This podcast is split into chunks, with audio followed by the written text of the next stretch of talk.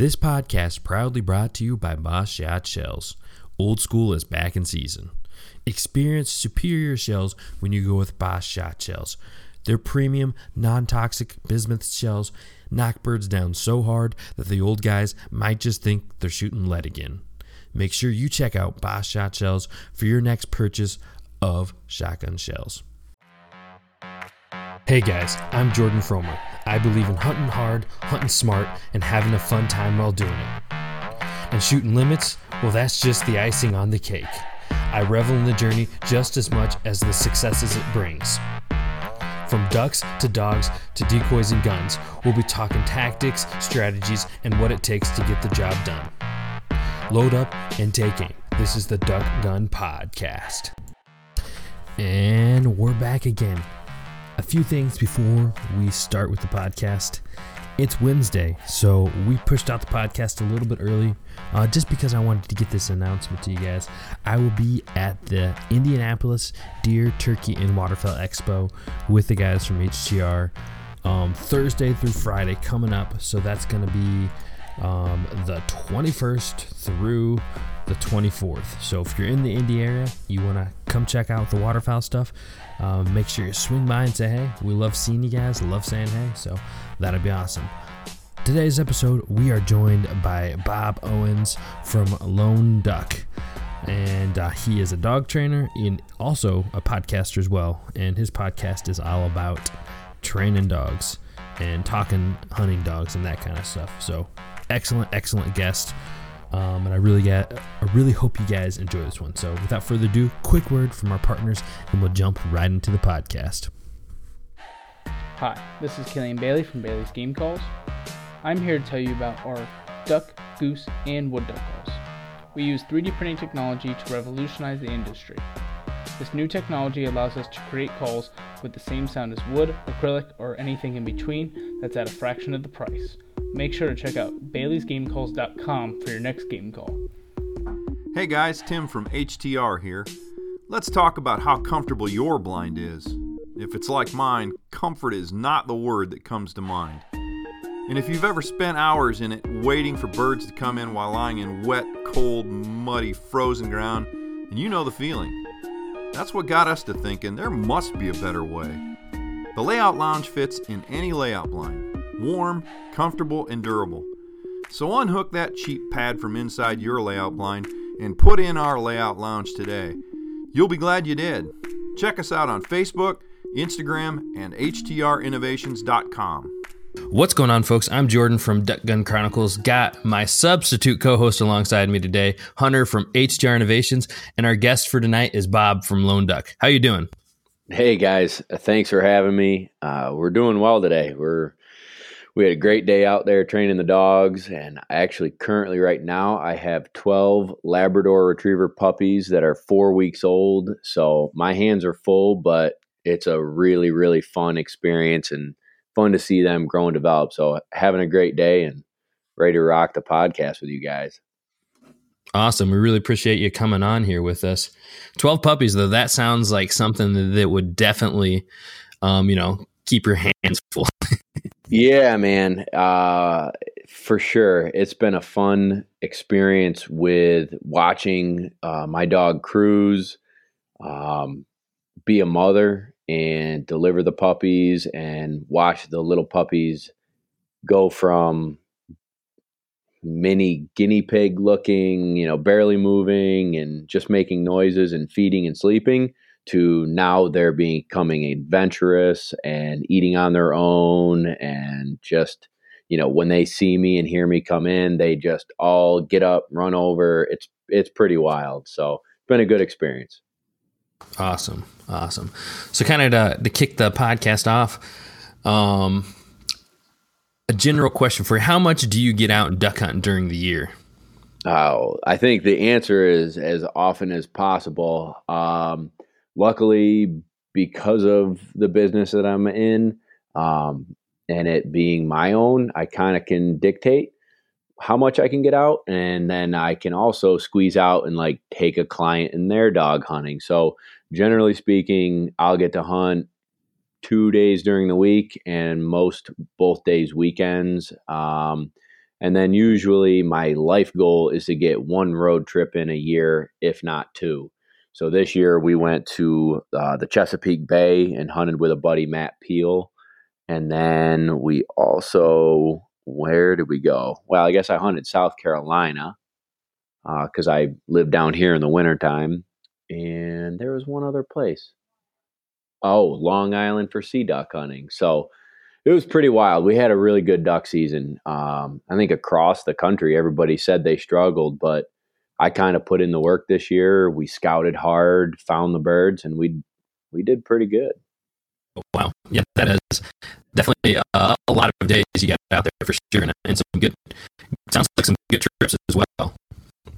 Yeah, I love it. Um, you know, part of the fun is meeting new people and then seeing their style of hunting as well as just new places that are, you know, the Chesapeake Bay. If you haven't ever hunted it, it's so nostalgic and waterfowling heritage is so strong that it's just, you kind of feel like it duck hunting down there. It's just, it's pretty wild. Awesome. Yeah, I'll say one thing that uh, I don't know if you've been keeping this on your radar, probably since you're living in New York, but um, what are your thoughts uh, with the updates they're going to be doing in the Atlantic Flyway. Isn't it they they're cutting down the season to 30 days or something along those lines? That I don't know the answer to, but I did hear that they're doing the two duck minimum or the excuse me, the two mallard minimum. You know, here's my take, dude. Does it stink? Sure. Am I disappointed? Yes. But they are biologists for a reason I have to trust that they know what they're doing. And five years from now, maybe the mallard duck population is going to be booming and we can have maybe more liberal limits. So, you know, as long as it's not forever and the biologists are doing what's best for the duck, I'm okay with it. Yeah, that's definitely a, a great attitude to have coming into it. Um, I know if it was me, I would be disappointed as well. Uh, but like you said, hopefully they're doing it for the, the better of the, the sport, and the better of duck hunting. Um, and later on the road, it can, you know, lead to better things. Right. Um, I mean, but back kind of, in the day, they did it with the Canada geese. You know what I mean? And then Canada geese went skyrocketing with their population. So maybe they know what they're doing. I just, again, it's like I have to trust them as biologists. I feel like we all get this cynical look at it like they're trying to take our ducks away, they're trying to take hunting away. I hope that's not the case. I just hope that they're trying to boost population and we're good to go. Yeah.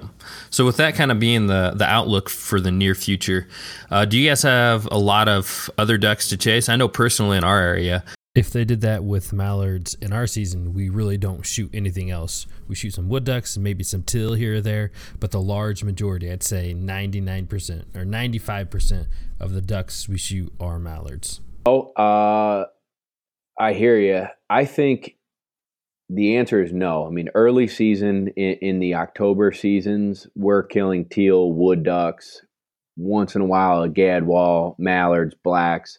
So we get a nice mixed bag um, and then as the season progresses and that migration starts happening, we're we're getting on to divers, uh, ringnecks, golden eye, bluebill, redhead, and then you're still getting your mallards. But I don't think there might have been three or four hunts where I killed four mallards and got my mallard limit. So I'm not.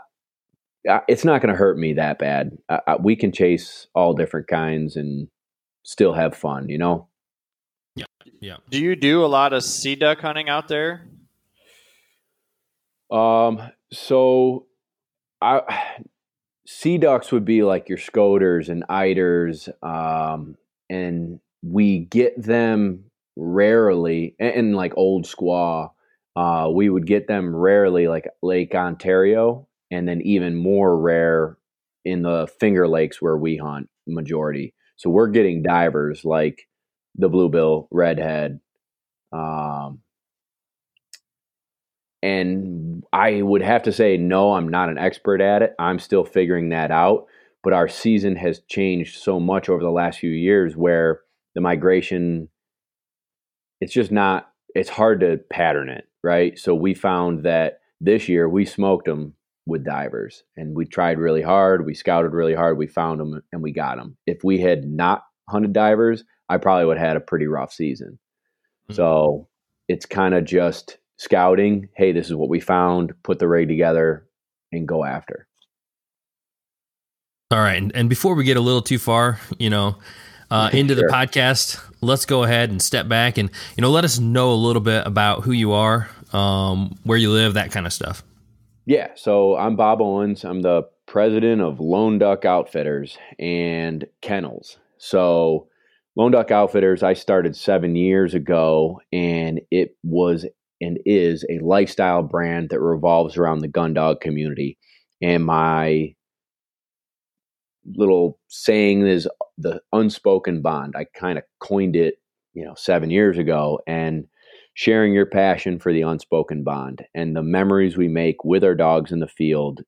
You know, from finding the right puppy and raising that puppy and having all these dreams and aspirations of what this puppy can turn into and become and working with that dog all spring, all summer, all fall. And here we go, duck season opens and all that hard work and the promise uh, that you two put in together throughout all that time. Um, that culmination comes down to, you know, the hunt and, and shooting the birds and having that dog put all that hard work out there and, and learn and grow and they become a hunting dog. Um, so that lifestyle brand developed into becoming a dealer for e-collars and training equipment. And it took me all over the East Coast and out to the Midwest, uh, and traveling to different hunt tests and field trials and selling my gear. And I met a lot of great professional retriever trainers. And those guys would take me in. I'd hang out with them all week, sell my gear on the weekends, learn, grow, become a better trainer myself. And about three and a half years ago, I left my day job, gave my passion a run for its money, and I moved to South Carolina and worked with a professional trainer for about a year. And I cut my teeth every single day working his young dog group. So dogs that had no idea what's going on. We're doing basic obedience, collar conditioning, force fetch, um, in and out of boats, on and off dog stands, decoys, gunfire, live birds, dead birds, and all the way through T pattern, basically, which is starting to teach the dog how to handle on blinds. And so I did that for, again, about a year and missed my family up in New York and wanted to make a go of all of this myself. And so I moved back to New York um, took my first few client dogs on, did a lot of obedience and family dogs, and more gun dogs rolled in. And then the balance between obedience and gun dogs flipped. And now I'm 98% gun dogs and 2% house dogs. And, um, and the lifestyle brand still exists. I mean, to me, Lone Duck is all of it. It's it's the dogs themselves. It's me as who I am helping people and teaching people through social media how to work with their dog. It's the clothing, it's the puppies we're producing, it's the unspoken bond and everything that that's about. So, um, the cool part is because I own the business and I can be flexible from May until January. I live in Syracuse, New York. Um, that's where my family is from. That's where I grew up, central New York, right in the Finger Lakes region, great duck hunting and goose hunting. And then in the wintertime, I come back to South Carolina in the Charleston area, and we get to train in beautiful weather and run the dogs in the wintertime, where we definitely couldn't be doing that in New York right now. So it's cool. Awesome. Kind of, kind of to step back to something you said. Um, when I first listened to your podcast, shout out to that as well. Um, it is the it's a it's the Lone Duck Gun Dog Chronicles. Is that correct? Did I say it right? yeah, it's a mouthful. Everything I do seems to be a mouthful. it, it is yeah, a, mouth, lone, a mouthful. Lone Ducks Gun Dog Chronicles. Um, yeah, it's been fun. It is. I didn't ever think I'd get into it, and then we did a few and did a few, and we're loving it. Yeah. And then, uh, so I listened to the first one a while back, and just straight off, you kind of go into what you call um, a poem about the unspoken bond, and you know, it was just really cool to hear it explained that way. Uh, the unspoken bond, and if you're a dog owner, there's something you've definitely experienced with you and your your hunting companion. Um, so yeah, it was just something that really hit home with me, and I really enjoyed the way you put that. That's uh, yeah, I appreciate that. That's a really nice compliment. It it was a story that I wrote, and then a buddy of mine who's big into marketing helped me make it a little bit more eloquent. But it is the culmination from picking the puppy to the dog's first hunt to it being a seasoned veteran at six years old and you know nothing can phase it it just crushes to being 9 10 11 years old and slowing down and and watching that dog progress and age and those memories that you make training and hunting and riding in the truck. And you know my old dog has been there from the end of college to my first job to moving to South Carolina to moving home to traveling all over the country with me and hunting all different states. Like those are memories that no one can take away even after that dog's gone. And that's what the unspoken bond's about. Yeah that's pretty cool and kind of, kind of a quick story about my dog. My my dog's name is Chief, and uh, I named him after my grandpa's dog Chief. And my my grandpa was big into upland game, um, and so Chief for him was uh, English Pointer. So when I was a kid, I loved that dog. So I named my first hunting dog Chief after his dog. And uh, Chief's actually been there for almost every hunt I've, I've been, and I'm I'm relatively new to duck hunting. I've only been duck hunting for um, three years, and and Chief is actually he just turned three this week, and my very first hunt. You know, Chief went on it, and neither one of us really knew what we are doing. We just went out there, me and him, my canoe, and six month old dog. Way too soon to take a dog, but didn't know any better, and really could just feel the unspoken bond having that journey with him. Dude, that's uh, very similar to my story. I, I had been duck hunting a good amount before I got my first dog, but I I threw myself to the wolves with waterfowl hunting because of my dog. And I always loved sporting breeds. I was raised to, uh, I just I've always loved them. And I didn't care whether it was a pointer or um, any any dog with a purpose i i wanted to learn how they learned. I wanted to be involved. So maybe that's german shepherds doing bite work. I love it. I just love dogs that do what they're meant to do right? So the sporting breeds really took my heart and uh, and i read and watched dvds and i knew more about it before i even had a dog or picked a puppy and yeah, the dog is what made me become a ferocious duck hunter versus being a ferocious duck hunter and then getting a dog. Yeah, I can see that for sure. So, kind of going into that lane, um, where did you start hunting, or how did you get started into hunting? I know you said as a kid you grew up around the Finger Lake region. Region. So, when did you start hunting? And just tell us a little bit about your journey as a duck hunter. So, my dad was a police officer, and um, we grew up shooting from the time I can remember. Uh, 22s, plinking balloons, and you know, two liter soda bottles with water pouring out. So I'd always been in the outdoors and shooting and hiking and and uh, respect for guns and, and wildlife and conservation. But because my dad was in law enforcement, he didn't really like hunting anymore. He lost his taste for it when he started seeing a lot of bad stuff, right? Like he didn't want to take mm-hmm. a deer's life anymore because he'd seen enough of the problems on the streets. So we were raised in the outdoors and shooting and all that, but we didn't really hunt much.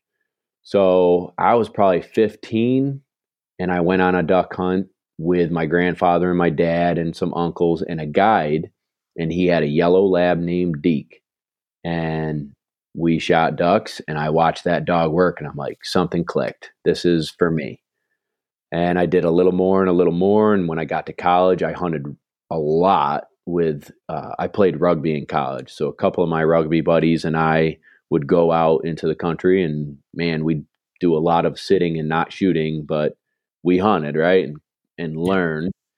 And then when I got out of college, I moved to Ireland, played rugby over there, and I got home, I don't know, a couple months later, and I got my first job. And I would bet you it wasn't even close to my second paycheck, and I had a puppy. So it was like the first thing I bought when I finally had some cash was a puppy. And uh, I haven't looked back since, man. So, uh, which dog was your first puppy? Uh, his name is Buck, uh, yellow lab. He's almost nine years old now. In uh, semi-retirement, or is he still a hunter? Semi-retirement. So he has hip dysplasia, and kind of one of those things where I did all the research on his pedigree.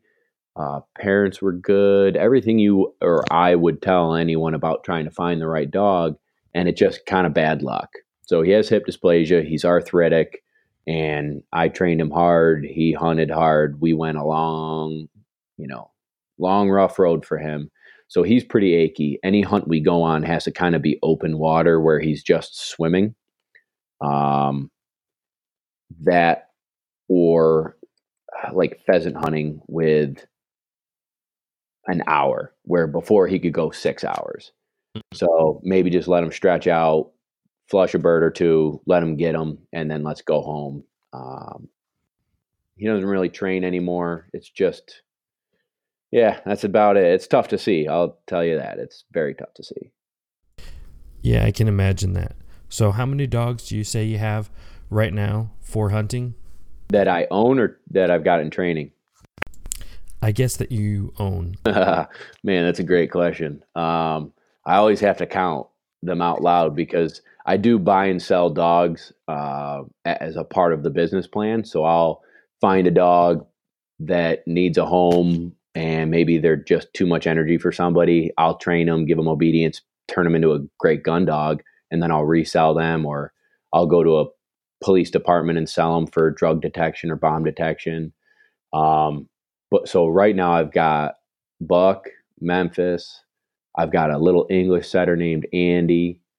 I've got a black female named Piper who's in that for sale category. And she's like two and a half. Um, and then I'm going to keep a puppy out of this litter, and it's going to be another yellow male to carry on the lines of lone duck and the spirit of, you know, my old man there, Buck.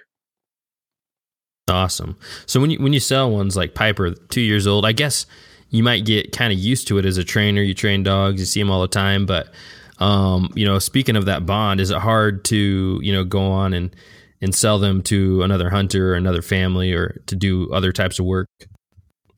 Yeah. Um, I would say, is it hard? No. Do I miss some of them more than others?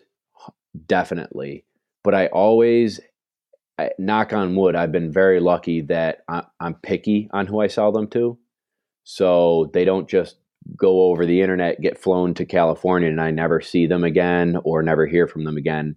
They've all gone to homes where I somehow can stay in touch. So um, you do develop the bond. You do care for them, obviously, and but it's cool that I can give what I have with Memphis, my yellow, or excuse me, my black female and Buck, and I, I can give that to someone else.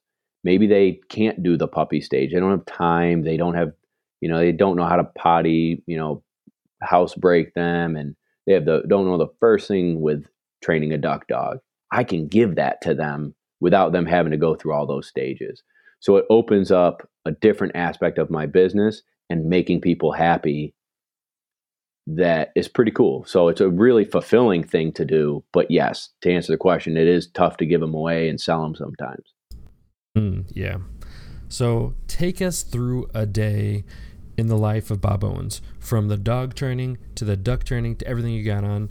Just kind of, you know, you know, tell us what you got going on and the day in the life. Of- Cool. Yeah, that's a uh, you know, so we kind of uh, kid around sometimes like so you want to be a dog trainer, right? and until you do it and and feel it and know it and you do it day in and day out you know it's not an easy life. It's kind of like being a farmer. You're always working. There's always chores to be done. Um, there's always more that you feel like you can do. Um, but basically my alarm clock goes off around 5.30 in the morning. Get up shower coffee and i roll out and take care of dogs. They get up they run around for 30 minutes 45 minutes to an hour depending on the day and I while they're going potty and running and playing and being a dog, I'm doing chores. I'm getting birds out of the freezer. I'm making a plan for the day. I'm just getting things done while they're doing their morning like doggy daycare style, just having fun. Load them up in the trailer and we head out to the fields and ponds and training grounds. So how many um, of these sorry to cut in here, but no, how good. many how many uh, dogs are you taking on this truck and and out to all this stuff? Sure. So I've got a trailer that holds my ATV and 18 dogs. And then I've got uh, a new box, if you will. It's a two hole that's being built. So I'll be able to hold 20 dogs at one time.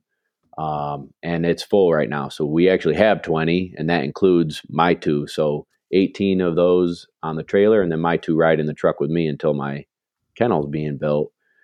Um, and we head out to the fields and it's obedience and force fetch and collar conditioning and fun bumpers with the young ones and dog stand work and wingers with marks and land and water and drills for teaching them how to handle and sit on the whistle and take casts. And it, it kind of i have to have a good balance between the young dog work where they don't know anything then the middle dog work where they're actually developing into a gun dog and I've got to challenge them and show them experiences and then challenging the older dogs who are in the hunt test game and and running big blinds and big marks and you know I'm trying to take them to the high levels to challenge them as well. So I have to balance throughout the week how to maintain everybody's progress, right? That's kind of the hard part of it as far as I'm concerned right now with my business, um, is making sure everybody's progressing. You're challenging them all without pushing them too far, too fast, and keeping it fun. And then, it, sorry oh, to cut you off. It, no, is it just you training, or do you have other trainers or assistant trainers helping you with all those?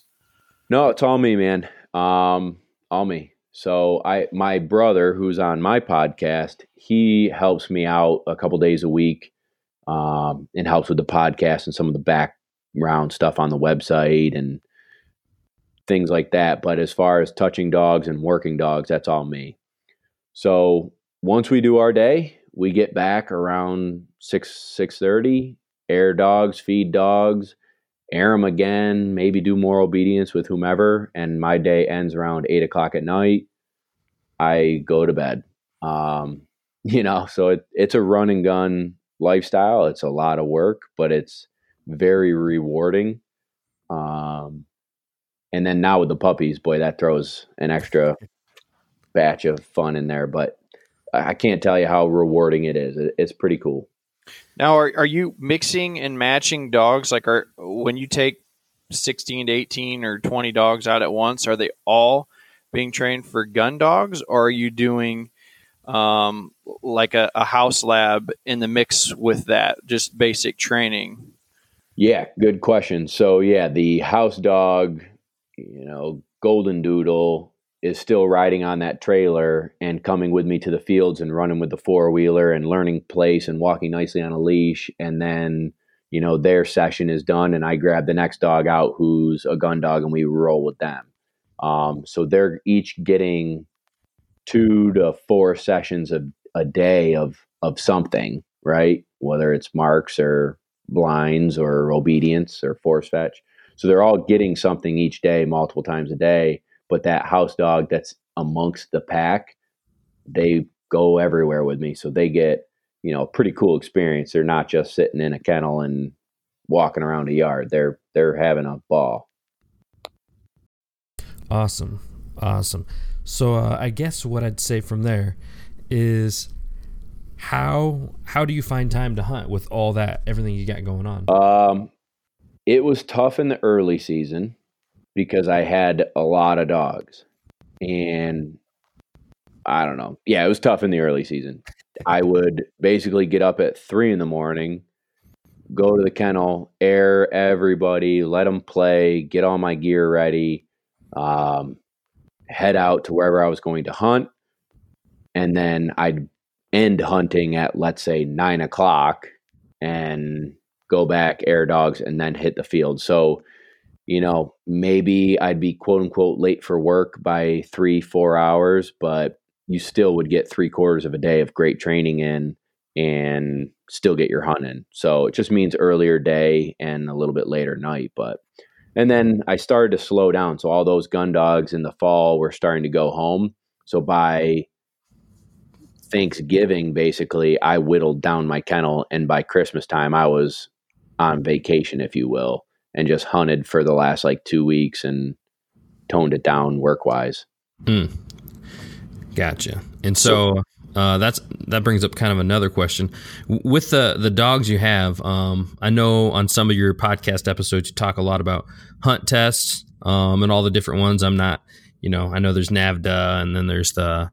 Well, I'm not going to go into them because I'm not an expert on the the hunt test. But um, what percentage of dogs do you train just for hunt test opposed to um, dogs that are just trained for hunting purposes?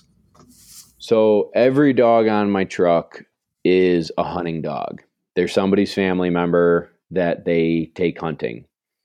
There's probably six or eight out of the 18 or 20 that the owners have high aspirations for the hunt test game. So they'll they're more pot committed, if you will, to keeping the dog in training longer than just the basics. Um, but I would I would say honestly, every single one of them is a house dog family member hunting dog, and the hunt test game is supplemental and fun and something they can do outside of the season. Gotcha. So with those hunt tests, do you do any yourself? And if so, which ones? Oh yeah, definitely. So the old dog Buck got his senior title, which is AKC, and he got a few finished passes, which is HRC. Memphis has a master hunter title. Who she's four years old. She's my, you know, Buck's quote unquote replacement. As bad as that sounds, but she's the go-to gun dog for me now and hunt test competitor. So she's a master hunter, and we're working towards qualifying for the master national next year. Um, and then the other dogs that I own, yeah, they all they all play the game at some level. They're just they're cool. It's fun, man. I, if you've never done one, and and honestly, I every time someone calls and says, "Hey, I want a puppy," or "Hey, I want my dog trained," they always say, "I don't care about the ribbons." Well, neither do I really, but it's something fun to do all year long. So it gives you a weekend away with your dog. It gives you goals to set so that you can take your dog to the next level. And it also is a pat on the back to the dog and you for all the hard work that you put in. So that ribbon on the wall isn't to like show off or or whatever. It's just like, man, we did that together. And we worked really hard. And that's something along with the pictures of duck season that we can be proud of. I mean, I'm super proud of Buck, my old dog. Like he was my first and I got him to a really pretty good level that you know i never really knew what i could do with him and so i look at those things and the memories that we made doing it and i highly encourage people to you don't have to care about it just try it and if you don't like it cool but try it awesome so kind of a question on that um, that note so my dog chief um, he i bought him from a farm like a local farm um, so he doesn't have papers uh, I doubt he has, you know, pedigree, all that kind of stuff. So without without that kind of stuff, are you able to compete in any of those type of tests?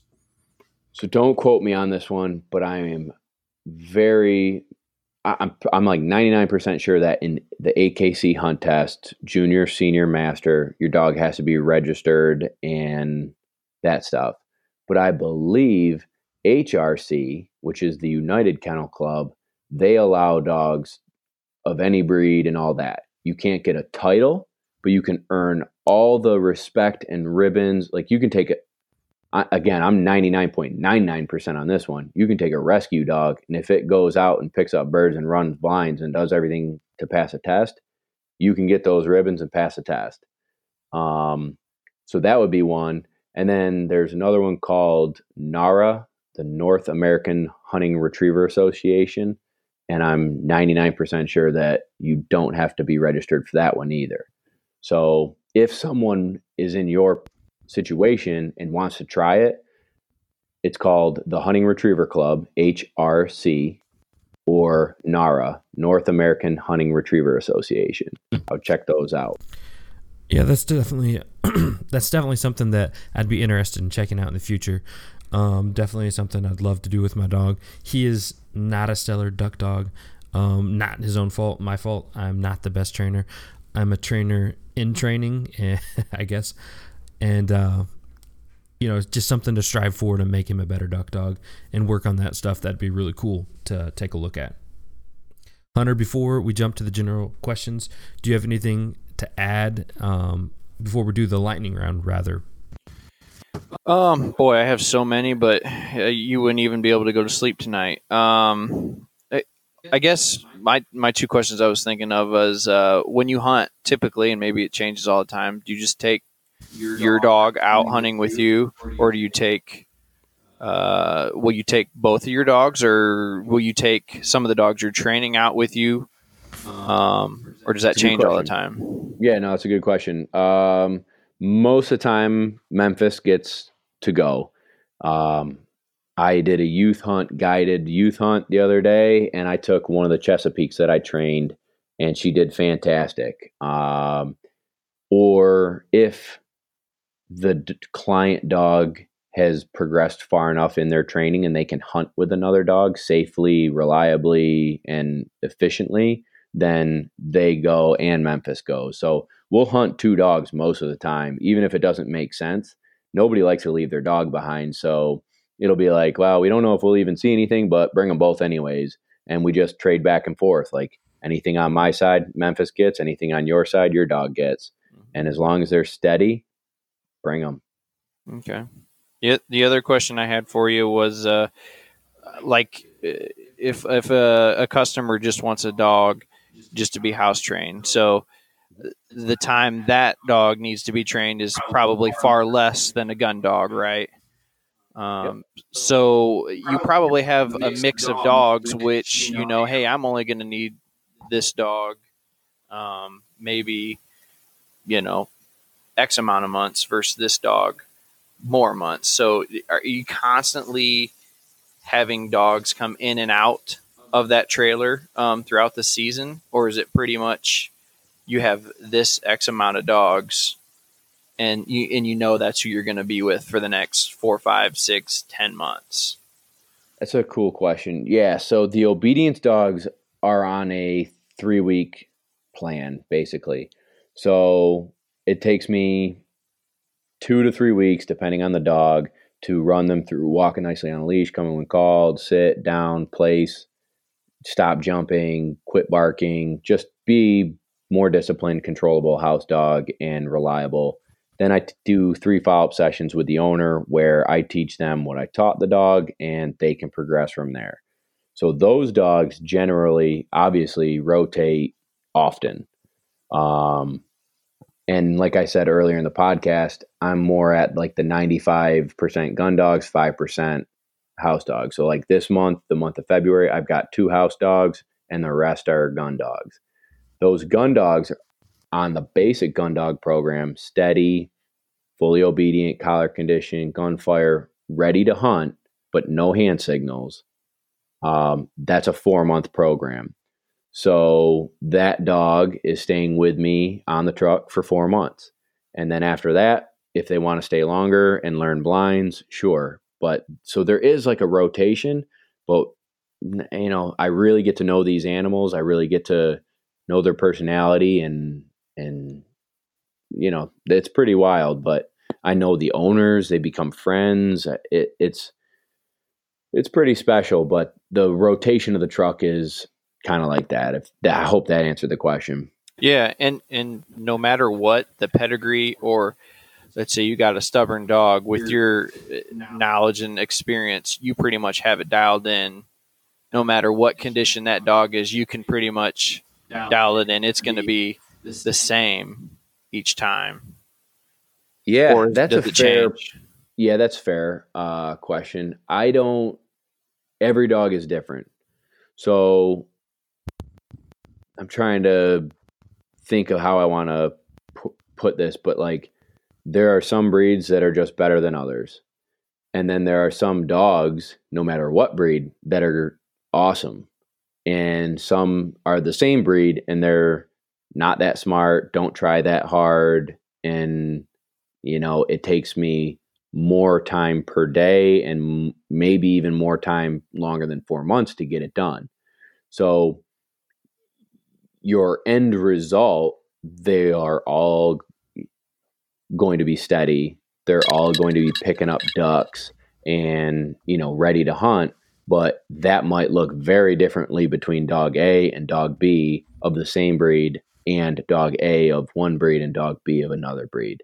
So I guess simplifying like every dog's different no matter what breed and the goal is to have them all at a certain level by 4 months but it still can look meh but that's what the dog is like Mm-hmm. and then some dogs are like holy cow that thing is unbelievable Yeah. well yep And that all probably leads back to pedigree. And the better the pedigree, the more likely you are to get that four month dog that looks like a stud straight up, you know, opposed it, to. it definitely helps. It stacks the deck in your favor for sure. Um, it also has to do with how the puppy was raised for those first six months or a year. If they were pampered and I- pamper my dogs. Memphis is sleeping at my feet right now. Like I love them just like everybody else. Um, but if they never have to work for anything, they g- are given treats all the time. They never are taught to learn how to learn. Um, no discipline, no self control. Then they're definitely they might end up being fantastic in the end, but it's going to take me a lot of time and effort to teach them work ethic and passion for the retrieving and swimming and all that. So I think how people raise the puppy it makes my life a lot easier if they do it right. Awesome. Well, I think right now is a perfect time to jump into the lightning round. Quick questions, quick answers. So we'll jump right into it. What kind of shotgun do you shoot? Browning Citori 12 gauge.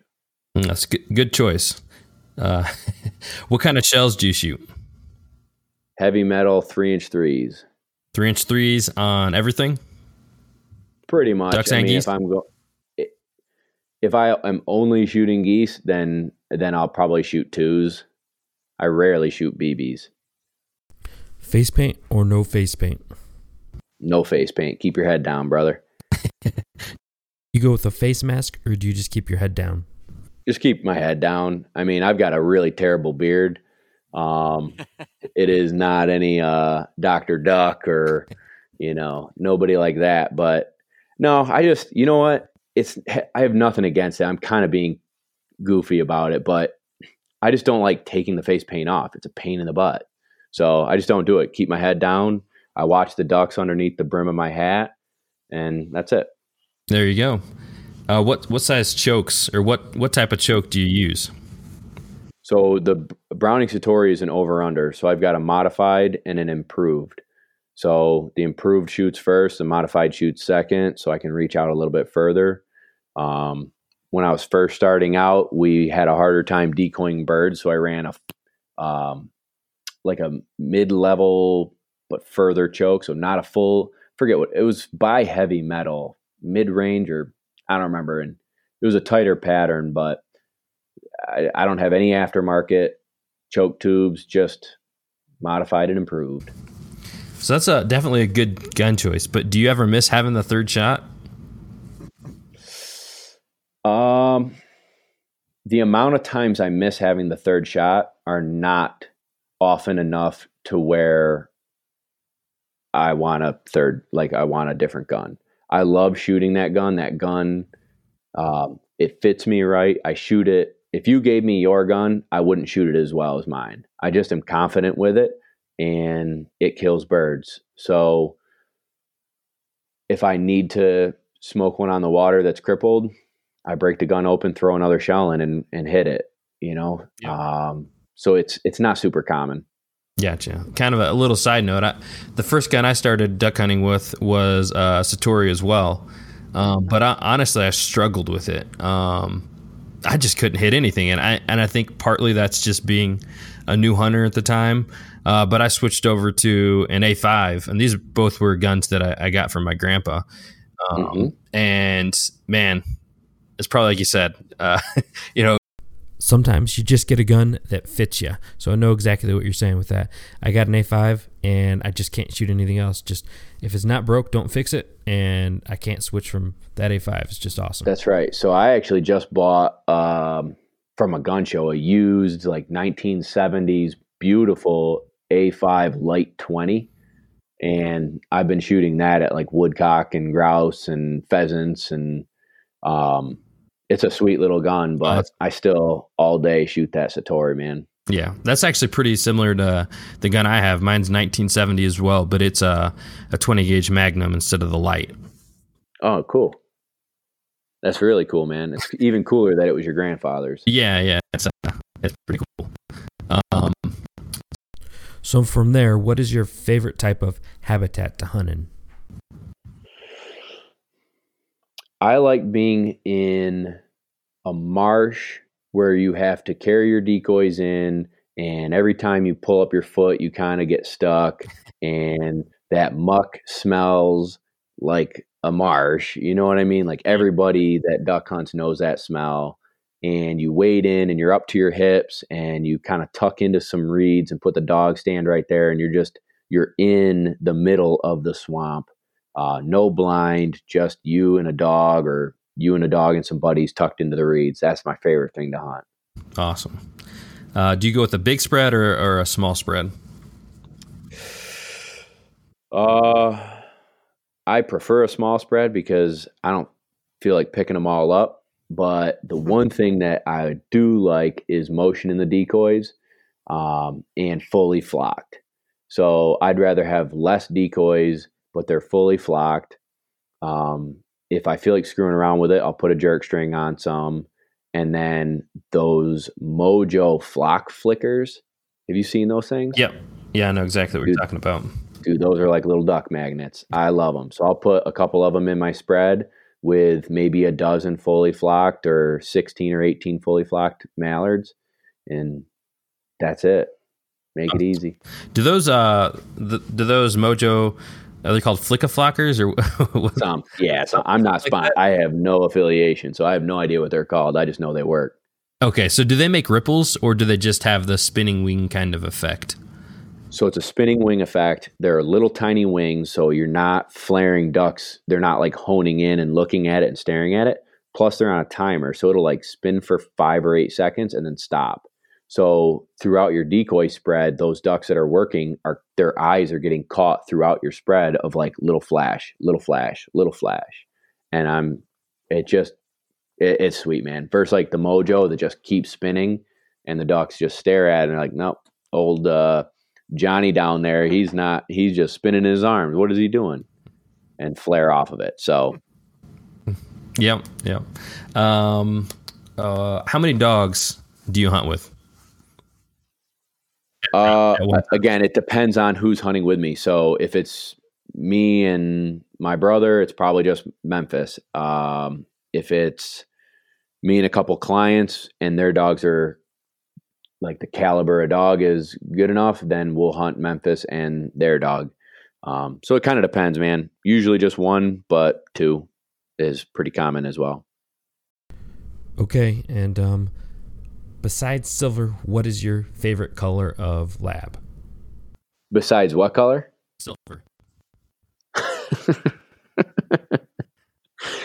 My favorite color, I think, is probably going to be black right now. I just, I, I, love yellows for taking pictures, and yellow was my first gun dog. I had a chocolate growing up that I loved dearly, but a black lab that's wet and the sun's hitting them, mm, nothing beats it, man. Okay, and last question. Which breed of dog would you prefer to hunt ducks with if labs didn't exist?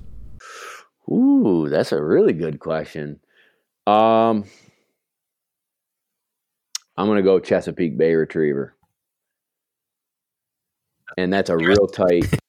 That's a real tight uh, with golden retriever. There are some phenomenal golden retrievers that I've worked with, and same with Chessies. Like, I think it comes down to like the dog's personality and their heart and drive for for the hunt that makes it special. It doesn't matter what they look like to me, as long as they're loving it and having fun and trying hard. I'll take any dog hunting that does that. Awesome. Awesome. All right, let's go ahead and jump into some general dog questions. Hunter, you want to go ahead and jump in with your first one? Well, while we're on the, I actually had a question what your opinion was of Chessies and if you had much experience in training them.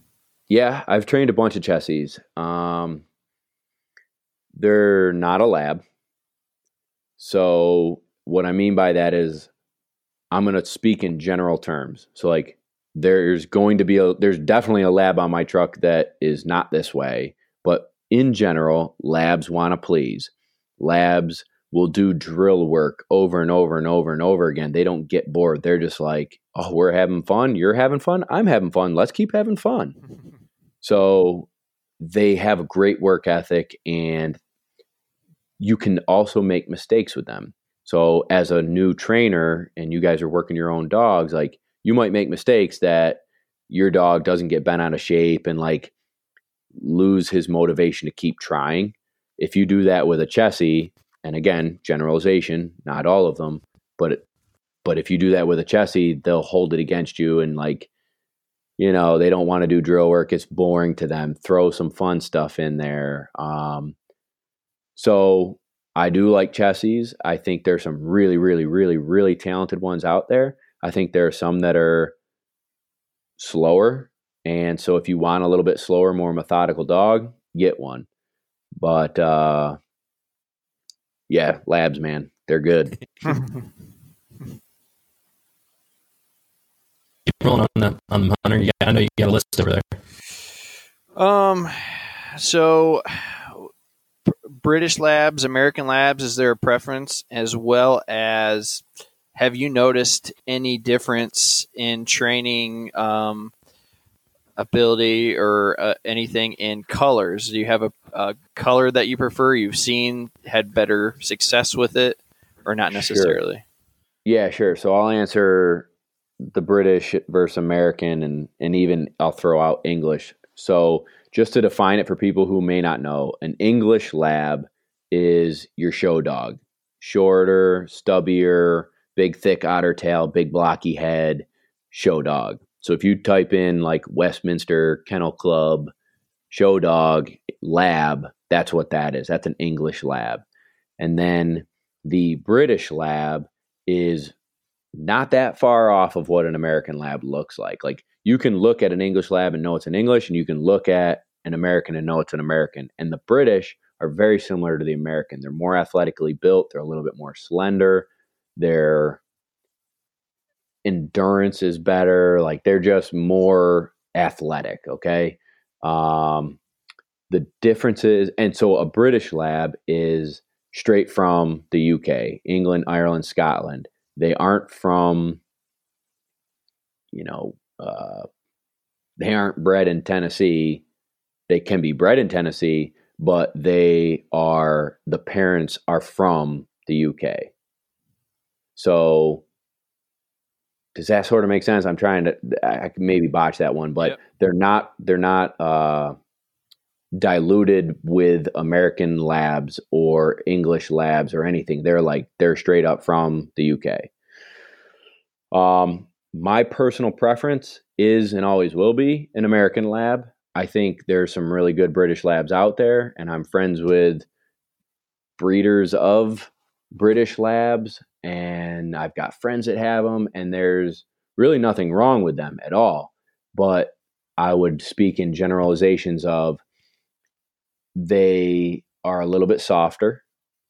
So, talking about that chessie and making mistakes, right? So, let's say you lose your patience on your dog, the the British lab is going to take it to heart and they're going to be more bummed out generally. And so if you are learning and growing and make mistakes with your dog, a dog that can kind of take it a little bit easier and roll with the punches, that would be more the American style. Mm. Um, also speaking, those these are all generalizations. Um, you know, and, and that's it. Like I don't want to bash a British lab. I think there's a lot of marketing behind that side of the Labrador world. And I think they're great family dogs. I think they're great duck dogs. I think people get them are spending more money than they have to. It's a lab. It's a good dog. You just bought a good dog. Congrats. But it's like I'm wearing Sitka gear or I'm wearing Filson. It's like I got a British lab. Well, cool. you know, just you got a dog. It's awesome, man. Enjoy it.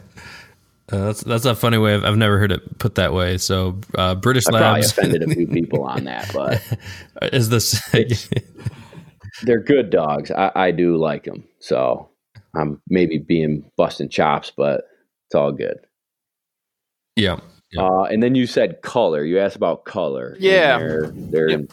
stuff. I mean, um, I, I know you you said you you prefer or your favorite color is a black. I just didn't know if training and response. Yeah. If you, if so, I did a podcast question on this on my podcast, um, and I kind of broke it down as best I could. And I'll, I will, if someone wants to hear that probably ten minute tutorial, they can go check it out on that podcast. But basically, if you look at over the years, the field champions, master hunters across the board, let's say it's 70% black labs then 15% yellows, 10% chocolates, and 5% Goldens, Chessies, you name other breeds. Like, so if you look at that winning rate or that pass rate, a lot of them are blacks. So you would err on the side that saying blacks are easier to train, blacks are more talented.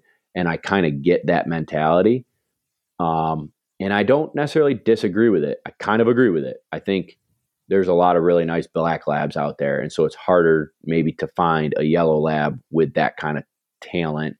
But what I err on the side of parents, grandparents, great grandparents, look at that pedigree, look at what they've done in the field. Do they have a brain in between their ears? Were they trainable? Do they have a nose on them? You can't become a talented hunt test field trial competitor if you don't have a great nose or uh, trainability and teamwork and stuff like that. Like it's really hard to get to a high level without it.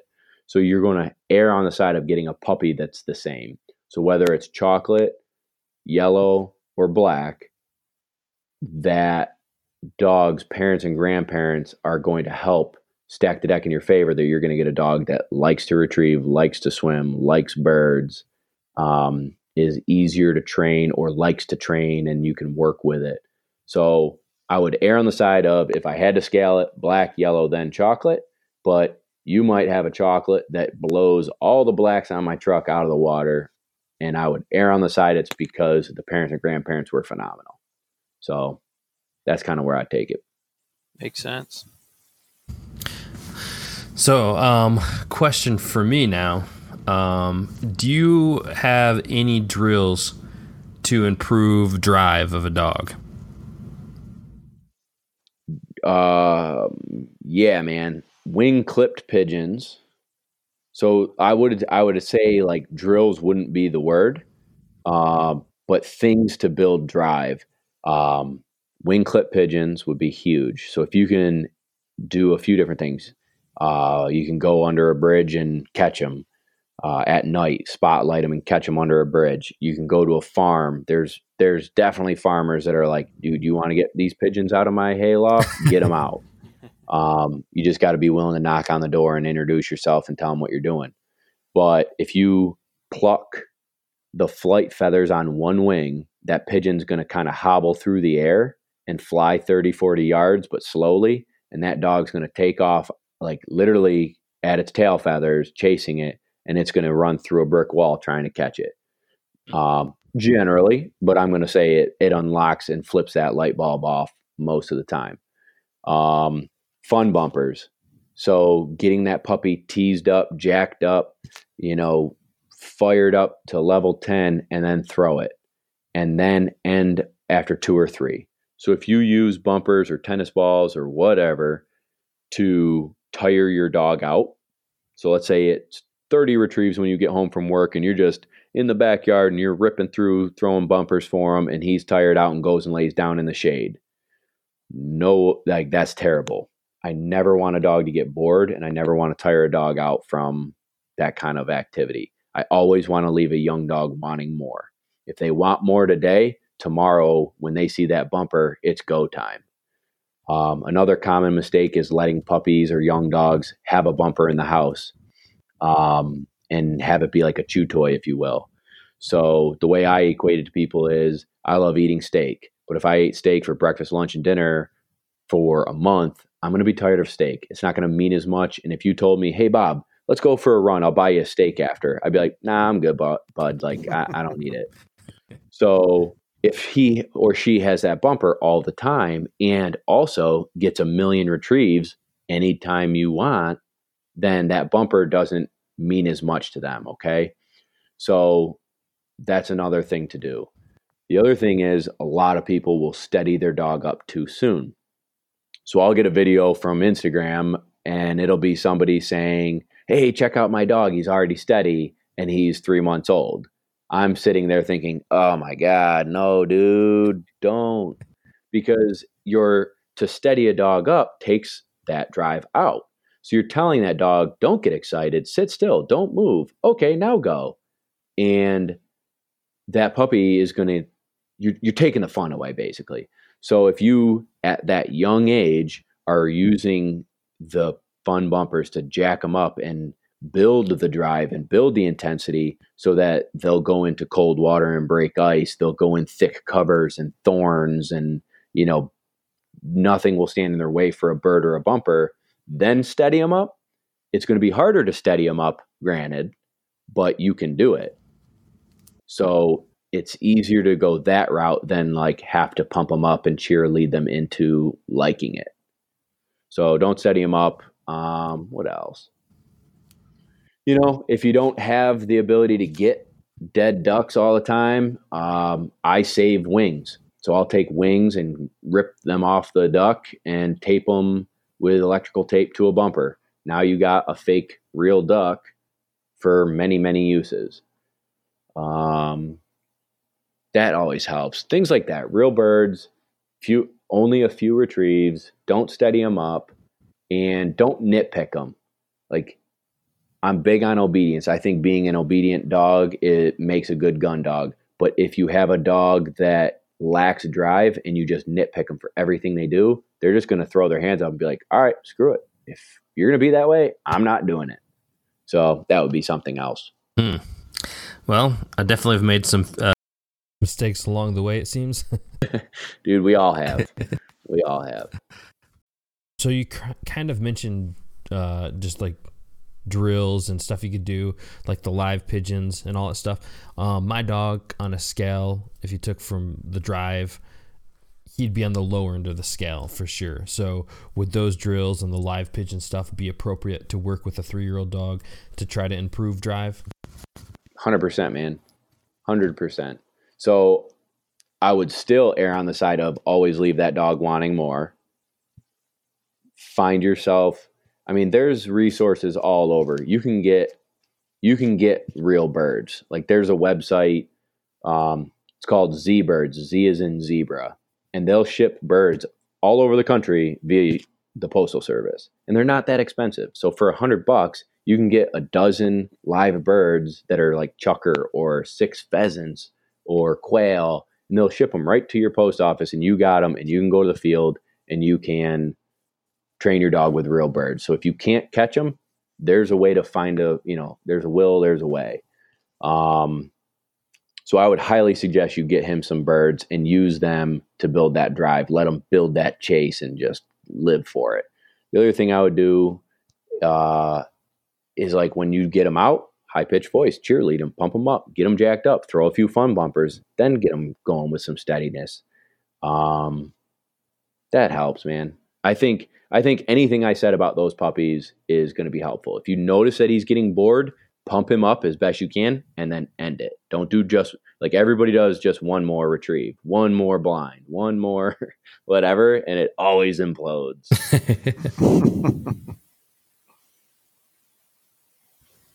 Um, question for, that I have is typically when do you start training um, the labs? Uh, how early will you start on them? Yeah. So the answer is immediately. Um, like this little yellow male puppy that I'm going to keep. He'll get trained right away. I mean, we're going to do little puppy bumpers in uh, a hallway. Uh, I'm going to teach him with treats to do place and sit and come when he's called and not chew. And I mean, training is for a zero to six month old puppy is all people, places, and things, socialization, and build that retrieve drive. So he doesn't ever have a bad day in his life. He learns to go up to potty outside, crate training, um, don't bark at me all the time, uh, and love to retrieve. And then at six months old is when clients come to train and when formal things start happening. So, like, my puppy's already going to know sit, but I'm not making him sit. He's just going to sit because he's getting a treat or, you know, you gently lift up on the leash. At six months, we do formal training, so heel work, collar conditioning. Once their adult teeth come in, we can start force fetch, um, and then just throughout. But I would have to imagine that this puppy at four months old is going to be getting wing clip pigeons and 7,500 yard marks, and you know, be rolling and swimming and doing doing some pretty cool things at a very young age. I'm not expecting him to. I'm just going to develop and help him get there. So, on negative reinforcement compared to positive reinforcement, I know positive obviously uh, would be kind of the preferred method, but is there a place for negative reinforcement? And um, I guess how much would be too much for a dog to handle? Okay, great question. So, I think positive reinforcement is super important, and we all err on that. Like that's the goal. I'm having fun. You're having fun. We're all having fun. Um, but I also think that giving a dog a correction and then showing it what you want and letting him make a good life choice is totally cool. It's like, for instance, this is an analogy that I use with people my mom used to tell me to go clean my room. Bob, go clean your room. Bob, go clean your room. I'd be like, uh huh. Bob, go clean your room. Yep, uh huh. Go clean your room. Dad got home. I was already heading upstairs to clean my room before he could even get it out of his mouth, right? Because my dad would make me do it, and he, I knew there'd be consequences. So if I didn't go clean my room, there was a correction. If my mom said like, "Oh, I'll give. I'm gonna make you your favorite dessert if you clean your room." I'd probably be like, "Eh, all right, I'll think about it," and still go and do it because I probably was still gonna get that dessert. So, you know, I think there's a time and a place for corrections. I think I do it all the time. I mean, you have to teach with it, but you also have to heavily rely on positive reinforcement too. Um, and I think part of your question was like, what's too much? That's really hard to say. Um, I think it depends on the dog. I think it depends on the infraction. I err on the side of like, did the dog hear me? Did the dog understand me? Did he understand? Have I taught him enough of what I'm asking him to do? If there's no doubt in my mind that he knows and he's blowing me off, not trying, giving zero effort, we're going to get a correction. And it doesn't mean I'm going to come down lightning bolts flaring, but it means he's going to get a correction. I'm going to stop him, I'm going to show him, and I'm going to have him do it.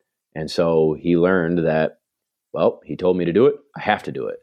And then I praise. So it's uncomfortable with a correction, comfortable because he complied, and then I praise him.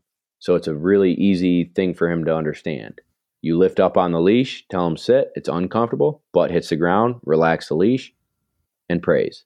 Uncomfortable, comfortable, and praise.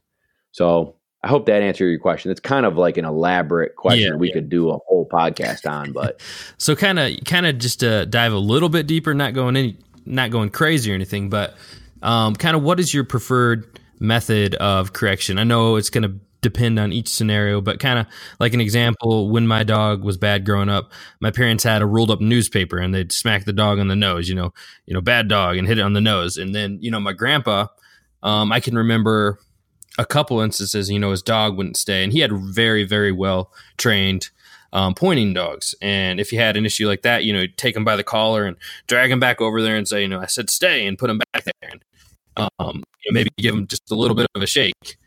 Um, but yeah. you know, kind of what is the preferred method, just in a general sense of of how you correct a dog? Is it like a stronger nick with the collar, or um, I guess I don't know if that if I'm explaining the well enough, but uh, No, you're explaining the correction well enough. And the answer is it depends on the infraction, it depends on the dog's knowledge, it depends on a lot of different things. So maybe for instance, if I could just answer what you brought up. So like on your parents like smacking them on the nose, I probably wouldn't do that. I'd probably grab him by the collar or I have my puppies and young dogs carry around like a dollar store four foot leash. So if they chew it, you throw it out and you got another dollar store leash. Um, and I'll just take that leash and pop them with the leash like like you would if you were walking at a heel, right? You just pop the lead and give a little mini correction. So if they're chewing on the corner of your, you know, chair, grab the leash, pop it, tell them no. to me, kind of like goes snap right back. up. Is that what you mean by pop it? Yeah, I yes. Like I don't mean pop them with it, like hit them with it. I mean like tug on it, pop and release, tug it like you're doing like a little jab, pop and release, pop and release. Um so I would do I would use that. So there's leash corrections, verbal corrections, um, e-collar corrections. So with your grandfather's example of if the dog moved off of sit or place or down or whoa or whatever, I will put that dog back on the place that he broke from. So if I told him sit on a dog stand and I go out and put out decoys and he breaks that sit and comes out and swims with me, I'm going to walk my butt back, put that dog back on the stand and like give a little shake. No, sit. And so instinctually, uh, let's say a mother wolf is in a den with puppies. Puppy ventures out of the den. It's not safe out there. Mother grabs it by the scruff, puts it back in the den. Puppy ventures back out. She grabs it by the scruff, puts it back in the den. After two or three times, puppy's like, dang, mom, I guess you mean stay in here. So for us, if we kind of grab them a little bit and lift them up off their feet and like, no, buddy, I said sit. And you put them back where he broke from, in their brain, they're like, hmm, better not move. He meant right here. Um, if you allow him to get up and move like three feet closer to you, and then he sits back down, and you're like, oh, good, sit, nice job. And then you back up again, and he gets up and moves one foot closer to you, and you and then sits down. You've now allowed him to what we call creep.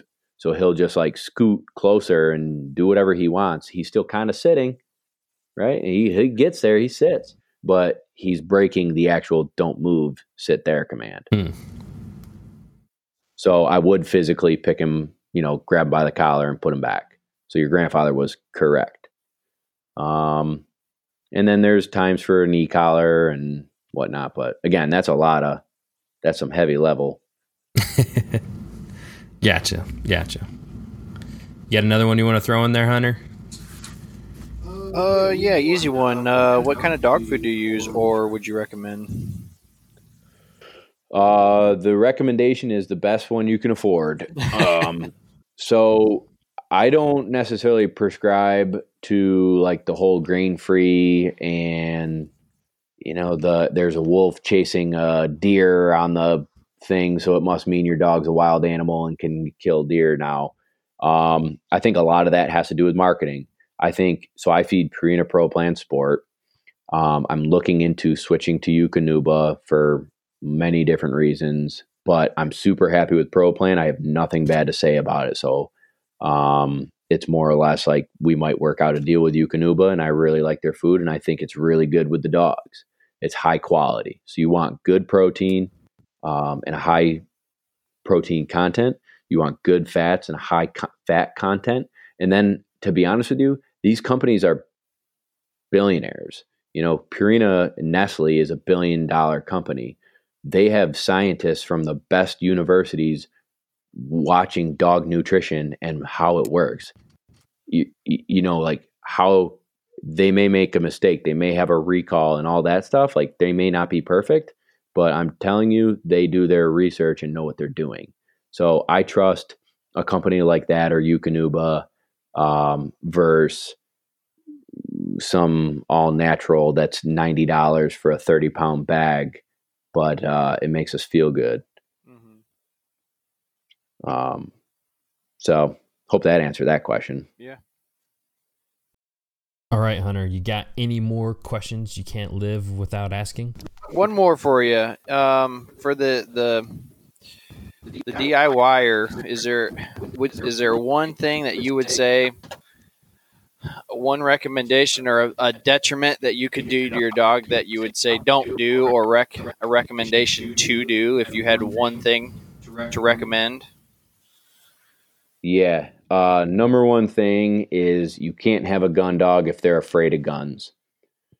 So we probably should have talked about this earlier. I mean, this is like the biggest you can't take your dog duck hunting if he's afraid of gunfire. So it's really important to follow a process. And I have a YouTube channel where we go over that process, but you basically, to break it down quickly, you have a helper start out with a 22 pistol or 22 blank revolver type of thing that you can get online.